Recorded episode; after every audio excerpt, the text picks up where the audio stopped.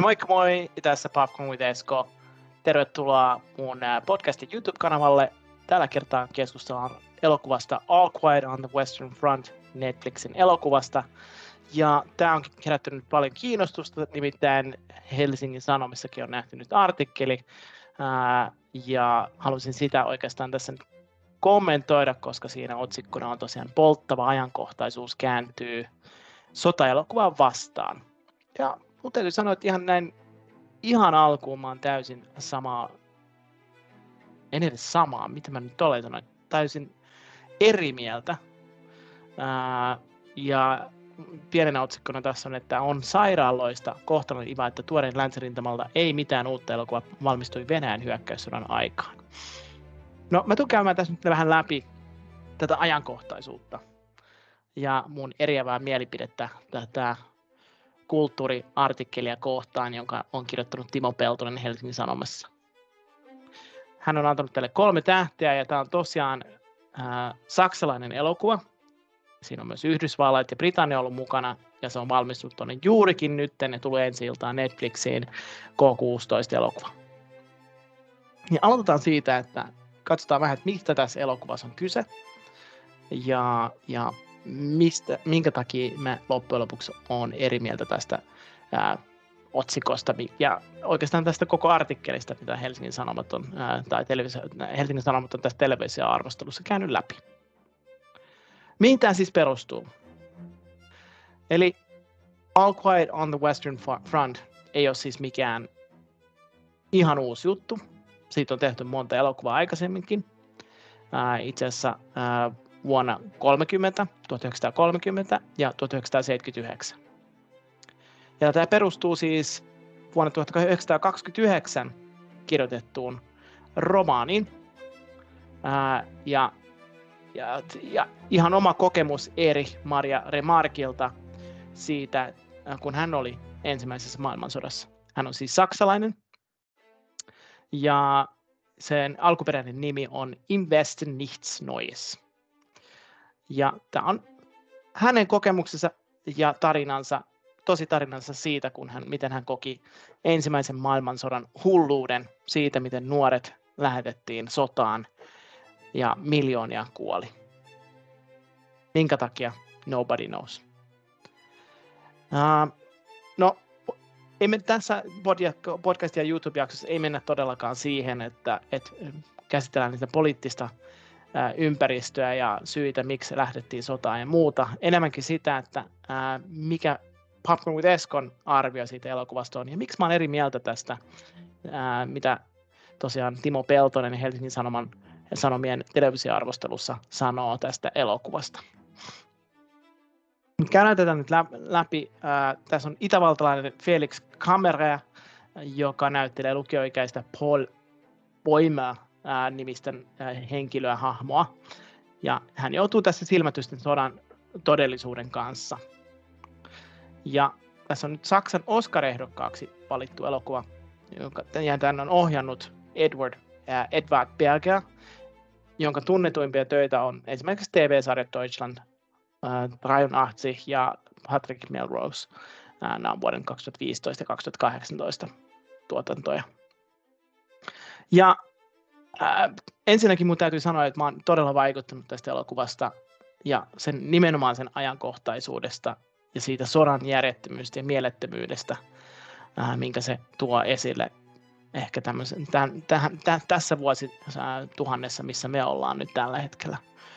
Ää, todella hyvä muistutus meille siitä, että, että todellakin nuoria lähetetään sotaan, sotaan ää, vanhojen ihmisten ja päättäjien järjettömyyksien vuoksi.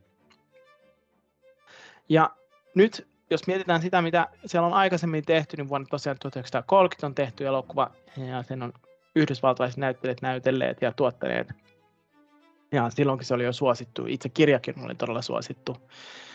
Ja sitten vuonna tosiaan 79 on myös tehty elokuva, jossa on näytellyt äh, muun muassa Paul Boimer ja äh, Richard Thomas. Ja sitten Katti ja Ernest Borgine. Katt on tämä ähm, Paul-hahmon ää, tota, miten sanoisin, sivu, sivuroolissa oleva henkilö, joka, jotka tämän sodan käyvät läpi. ja selviävätkin melkein sodasta ää, ää, melko läpi, läpi sodan sillä tavalla, ää, että me, me, molemmat mennään ihan hulluiksi siitä kokemuksesta. Ää, ja, ja ilman, että spoilaa mitään, niin tietenkin mitä tässä nyt voi spoilata, sotaan sotaa. Siinä kuolee todella paljon ihmisiä. Ja yksi ehkä järjettömin asia tässä kokonaisuudessa on, että Helsingin Sanomien artikkelin toimittaja Timo Peltonen kokee, että tässä ei ole tarpeeksi ruumiita, ei nähdä. Jotenkin liian vähän jotenkin nähdään ruumiita. Mikä mä tavallaan ymmärrän, jos mietitään alkuperäistä teosta, jos siinä on kuvattu, että siellä on ollut niin paljon ruumiita, että ei ole pystynyt astumaan niin, että, että, että, että tota, pystyisi menemään jonnekin, ja näin varmasti on ollutkin. Ähm, Mutta tämä Erich Maria Remarque kirjoitti tämän sodan vastaisen menestysromaaninsa siis tosiaan omien ensimmäisen maailmansodan rintakokemusten pohjalta vuonna 1929. Ja pitää muistaa, että tämä vuoden 2022 elokuva on sovellus siitä ää, romaanista niin sanotusti. Ei voi olla kirjaimellisesti, kuten myöskään Taru Sormusten herrasta, Peter Jacksonin Taru Sormusta, tota, trilogia ei ollut täysin kirja, kirjaimellisesti just sitä, mitä siinä kirjassa niissä kirjoissa käytiin läpi. Siinä ei ollut Tom Bombadilia ja siinä ei, siinä ei ollut Glorfindelia ja muuta sellaista. Ja tässä on vähän sama juttu. Uh, tässä ensimmäisestä filmatisoinnista, jonka mainitsin vuonna 1930 vastasi Lewis Milestone, ja sitten 1979 Delbert Mann, Manning. Delbert Mann, anteeksi. Ja, ja sitten tietysti 79 vuonna elokuva niin innoitti tietysti sitten neljä vuotta aiemmin päättynyt Vietnamin sota ja sen järjettömyys. No nyt on siis tässä, tässä tapauksessa nyt ensimmäistä kertaa tosiaan saksalaiset, jotka on ää, tehnyt, tuot, tuottanut tämän elokuvan, ohjannut tämän elokuvan. ja siinä on sitten ollut käsikirjoittaja kumppanina sitten brittejä ja jenkkejä ja, ja, ja, ja tuotu sitten romanin ulkopuolelta mukaan sitten päättäjän näkökulmaa. Mutta jos mennään tähän juoneen pikkasen. Paul Boimer, ää, ja, joka Timon, tämän toimittajan mielestä on hyvin yksioloitteinen, mielestäni todella hyvä näyttelijä, ää, eli Felix Kamera. Ää, tarinassa tempautuu mukaan lukiokavereidensa kanssa ja tähän tämmöisen opettajansa, opettajansa luomaan sotaintoon oikeastaan rehtori, joka siellä sitä sotaintoa tuo esille. Ja hän väärentääkin tästä syystä sitten isänsä nimikirjoituksen ja värväytyy jalkavekeen alaikäisenä. Koska kaikki muutkin kaverit on menossa sinne. Ei hän ollut jäädä kotiin yksin. Ja hän on 17-vuotias, menee rintamalle sinne kauhujen keskelle, ovat innokkaita alussa ja sitten vähitellen sodan kauheudet ää, iskostuvat mieleen ja todellisuus paljastui, että tämä ei ollutkaan niin romanttista kuin annettiin sen olettaa taistella isänmaan puolesta. Uh, mutta sitten tämän kauhean tässä keskellä, niin Boime tutustuu konkariin nimeltä Stanislaus Kat, Kaczynski. Ja tätä näyttelee sitten Audrey Chuch sujuvasti, mutta melko tavanomaisesti ää, verrattuna sitten Rohelten edeltäjiinsä Louis Wolheimiin ja Ernest Borgineen. Ja tämä ei ole mun sitaatti, tämä on Timon sitaatti edelleenkin olen sitä mieltä, että Alfred Schuch näytteli todella hyvin tässä näin. Ei tavanomaisesti. Ja äh, mun täytyy toki sanoa, että en ole nähnyt Louis Wolheimin ja Ernest Borginen tota, äh, nä- näyttelysuorituksia, mutta tämän, tämän elokuvan jälkeen ehdottomasti tulen katsomaan ne. Ehkä mä käyn ne läpi jollakin tavalla. Äh, kuvaus on siis todella huippuluokkaa, hyvin sinemaattinen ja, ja sota tuntuu minusta suurelta. Ähm, toimi, Helsingin Sanomien toimittajan mukaan äh, luontovälikuvat kuitenkin matkivat veteen piirryttyä viivaa ja ääniraidan sumutorvimaiset törähdykset Blade Runner 2049. Ää, no mä, en, voi olla, mä olen samaa mieltä siinä, että se tuntuu vähän, vähän hassulta, että siihen tuotiin semmoisia niin sanotusti tämmöisiä utopistisia, skifimäisiä äänimaailmoja, mitkä ei ehkä vähän sopinut siihen maailmaan, mutta se oli se ehkä se ajatus, että yritettiin herättää sitä vääränlaista ristiriitaa siinä, että romantitoitiin sotaa ja kuitenkin kuinka kauheita se kuitenkin samalla oli. Uh, tässä on tehty juonimuokkauksia alkuperäisromaaniin verrattuna, ja se on ehkä sitten tätä Helsingin Sanomien toimittajaa häirinnyt ehkä kaikista eniten, ja että ikään kuin on matkittu myös muita.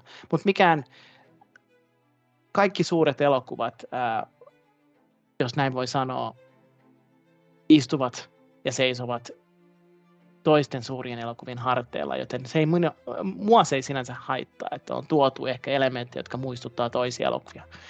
Ja se on hyvinkin usein mahdotonta mielestäni olla tekemättä niin. Ja se on hyvän elokuvan merkkikin, että käytetään äh, elokuva teknillisiä asioita, jotka toimi, on toiminut historiassa, niin käytetään sitten uudestaan, koska ne, ne tuo sitä syvyyttä siihen elokuvaan. Ja, eli se on äh, ehkä, ehkä tämä äh, tässä tapauksessa ohjaaja Edward Berger on ollut Denis Villeneuven ehkä tota, jonkinlainen fani. Who knows? Ei sitä osaa sanoa. Sen takia hän on tuonut siihen Blade Runnerin 2049. Ja silloin se on ihan fine. Se on hänen tulkintansa. Ää, toimi, Helsingin Sanomien toimittajan mukaan taistelukenttä on liian tyhjä ja räjähdyskuoppa turhan suuri, kun Boimer jää nalkkiin korisevan ranskalaisen kanssa. Ei haitannut mua yhtään. Ää, se oli hänen kuvauksensa ja se toimi todella hyvin siinä, että itsessään ää, ja todella niin kuin hätkähdyttävä ja hetki siinä, kuinka raadollinen sota on ja kuinka hän yrittää siinä pelastaa sen ranskalaisen henkeä, jonka hän on oikeastaan juuri puukottanut kuoliaksi. Pieni spoiler-varoitus ehkä. Tämä on sotadraama ja mä uskon, että sen takia ää, tämä ei ole ehkä kaikille, sen takia se on K16, Uh, mutta se sai mut ymmärtämään, kuinka järjetöntä sota yle, ylipäätänsä on uh, näin 2020-luvulla. Mä en ymmärrä, miten maailma voi olla sodassa koko ajan toistensa kanssa. Se, se tuho, se kärsimys ja kaikki tämä on muka sen arvoista, että muutamat ihmiset päättävät, että he saavat jotenkin tyydytystä siihen heidän oikeutuksensa, mikä ikinä se sitten onkin. Mikään ei ole sen arvosta. Ja sen takia tämä elokuva onkin niin hieno, koska se tuo sen niin vahvasti esille. Tykkäsin myös siitä, että tässä oli näyttelijöinä tuntemattomia, mitä yleensä näe. Tosi todella niin sanotusti tervetullutta nähdä erilaista näyttelijää, mitä ei yleensä näe elokuvissa. Oli tässä toki tuttuja, muutama tuttukin, jos puhutaan siitä, että ää, ketä, ketä tässä niin sanotusti on ollut näyttelemässä. Jos mietitään, jos mietitään tota, anteeksi, jos mietitään sitä, että, että tämä on kuitenkin nyt kuvaus siitä, mitä nyt on tapahtunut ää, 1900-luvun alussa, niin se on melkein sata vuotta myöhemmin, ää, nyt kun eletään tässä ajassa, niin siinä mielessä ää, tämä ohjaaja on tehnyt todella hyvää työtä tulkitakseen sen meille, meidän aikaisille, aikaisille, a, a, aikalaisille, että minkälai, kuinka raadollista sota on ja minkälaista se oli silloin jo ensimmäisen maailmansodan aikaa. Eli siinä ei ole mitään vikaa ja ei todellakaan käänny sitä itseään vastaan, kuten tuossa Helsingin toimittaja Helsingin Sanomien toimittaja sanoo, että polttava ajankohtaisuus kääntyy sota-elokuva vastaan. Täysin eri mieltä. Nimenomaan tämän takia tämä elokuva on vahvimmillaan kertoakseen meille kaikille sitä sanomaa, että lopettakaa tämä järjettömyys ja rakennetaan rauhaa. Ja tähän ää, nyt tuun takaisin, ja tämä on oikeastaan mun aasisilta siihen, että siinä on tuttuja näyttelijöitä, jos te googlaatte nopeasti vaikka ton All Quiet on the Western Front, Netflix, niin sieltä löytyy casting kaarti, ja siinä on tosiaan Felix Kamera, joka on sitä päänäyttelijä, ja sitten Paul Boimel, ja sitten siinä on Daniel Brühl, eli tässä tapauksessa ää, hän näyttelee ää, tätä, miksiköhän, mikähän se roolin nimi nyt oikeastaan on, jonkinlaista poliittista päättäjää joka tapauksessa, joka neuvottelee tätä rauhaa, rauha, tekee, on näissä rauhanneuvotteluissa Saksaa edustamassa kun he, yrittävät Ranskan kanssa saada aikaiseksi rauhaa ja siinä on 72 aikaa tuntia saada se rauha aikaiseksi ja siinä aikana kuolee tuhansia, ellei kymmenen tuhansia saksalaisia sotilaita rintamalla. Ja hän tuntee sen ja osoittaa oikein hienosti ne tunteet, mitä hänellä on, kun hän on poikakin kuollut rintamalla. Niin siinä mielessä mun mielestä todella hieno, hieno suoritus häneltä.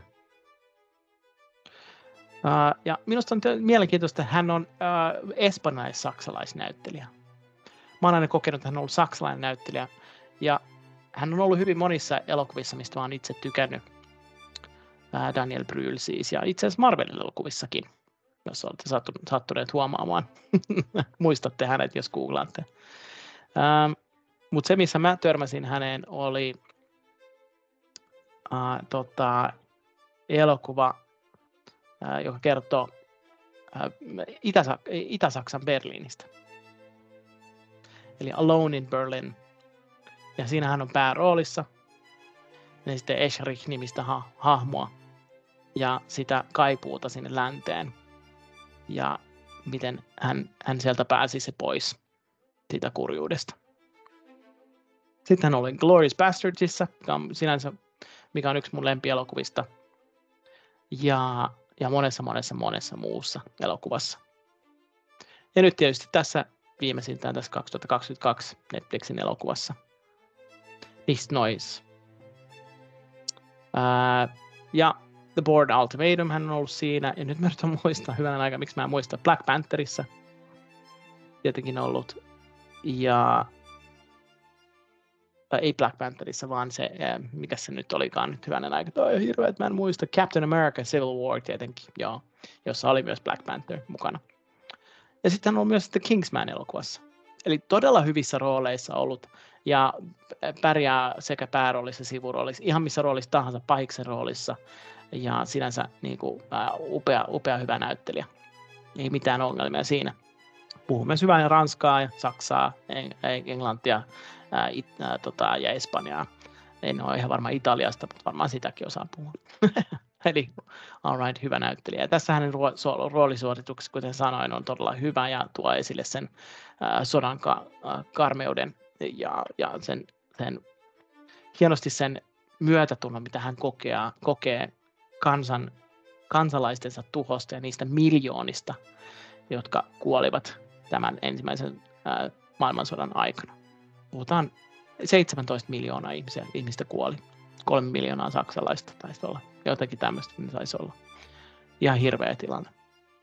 Ja tätä en toivoisi tietystikään kenellekään, ja musta on tämän takia ihan käsittämätöntä, että, että sukupolvet unohtavat sodan karmeudet. Ja, ja tämän, tämän, tämän vuoksi on tosi tärkeää, että meillä on tämmöisiä elokuvia, elokuvia kuten tämä All Quiet on the Western Front, jotka muistutat, muistuttavat meitä nimenomaan. Ää, ja sen vuoksi tämä ajankohtaisuus on äärimmäisen vahva. Ää, ma, on sen elokuvan vahvuus. Ei todellakaan käänny sitä sota-elokuvaa vastaan. Ja siinä ei ole mitään sairaaloista kohtalon ivaa, vaan se on täydellistä zeitgeistia kertoa meille, että herätkää. Eli länsirintamalta ei mitään uutta elokuva, on nimenomaan valmistettu sitä varten, että ne ymmärrettäisiin tämän Venäjän hyökkäyssodan ja minkä tahansa sodan, mitä tällä hetkellä tapahtuu ää, maailmalla, ja järjettömyydet. Niin se ei ole mitään järkeä. Mutta hei, mä tykkäsin elokuvasta, suosittelen sitä kovasti. Ää, ja jos ei tykkää verestä tai muusta sellaisesta, niin tätä ei sitten kannata katsoa. Pitää olla tottunut katsomaan sitten ää, sotaelokuvia itse tykkäsin todella paljon tämmöisistä ja olen työnnyt sota muutenkin aina siitä lähtien, kun itse muistan Private Ryanin ja tietysti nämä kaikki Vietnam-elokuvat, Vietnamista kuvatut elokuvat, on sitten satiria tai ei, niin nämä, nämä on uponnut muuhun jollakin tavalla. Kaikki ei niistä tykkää, mutta jos haluaa ymmärtää sodan kauheuksia, niin tämä on taas hyvä yksi hieno leffa ja varmasti Oscarin arvoinen elokuva, joka kertoo meille siitä, että so- sota on järjetöntä ja ja kaikilla on tässä oikein hyvät näyttelijäsuoritukset ja odotan heiltä todellakin paljon tulevaisuudessa. Tässä kaikki tällä kertaa. Kiitos, jaksoit kuunnella. Oli mun arvio elokuvasta All Quiet on the Western Front. Ää, ja tota, eli siis länsirintamalta ei mitään uutta. Ja mielenkiinnolla odotetaan, että mitä tämä sitten tuottaa. Että jos tähdistä puhutaan, mä antaisin tälle neljä tähteä ja kaikista huolimatta niin Helsingin Sanomien toimittaja Timo Peltonen on antanut vain kolme tähteä, mutta sekin on aika hyvä verrattuna siihen, mitä hän elokuvasta itsessään sanoi. Tsekatkaa se, mä menen katsomaan, löydäks mä nämä muut leffat jostain ja, ja tutustun, että kumpi näistä on, mikä näistä kolmesta elokuvasta on paras ja pitääpä itse asiassa varmaan kirjakin etsiä, etsiä jostain ja lukea se sitten vaikka jossakin sitten ää, kohtaa, kun löytyy siihenkin aikaa. Tässä kaikki tällä erää. Muistakaa tykätä, kommentoida ja, ja kertoa, mitä itse olette mieltä elokuvasta ja palataan näihin asioihin ja fiiliksiin ja tunnelmiin sitten seuraavassa Popcorn with Esko jaksossa. Kiitos teille ja moikka moi!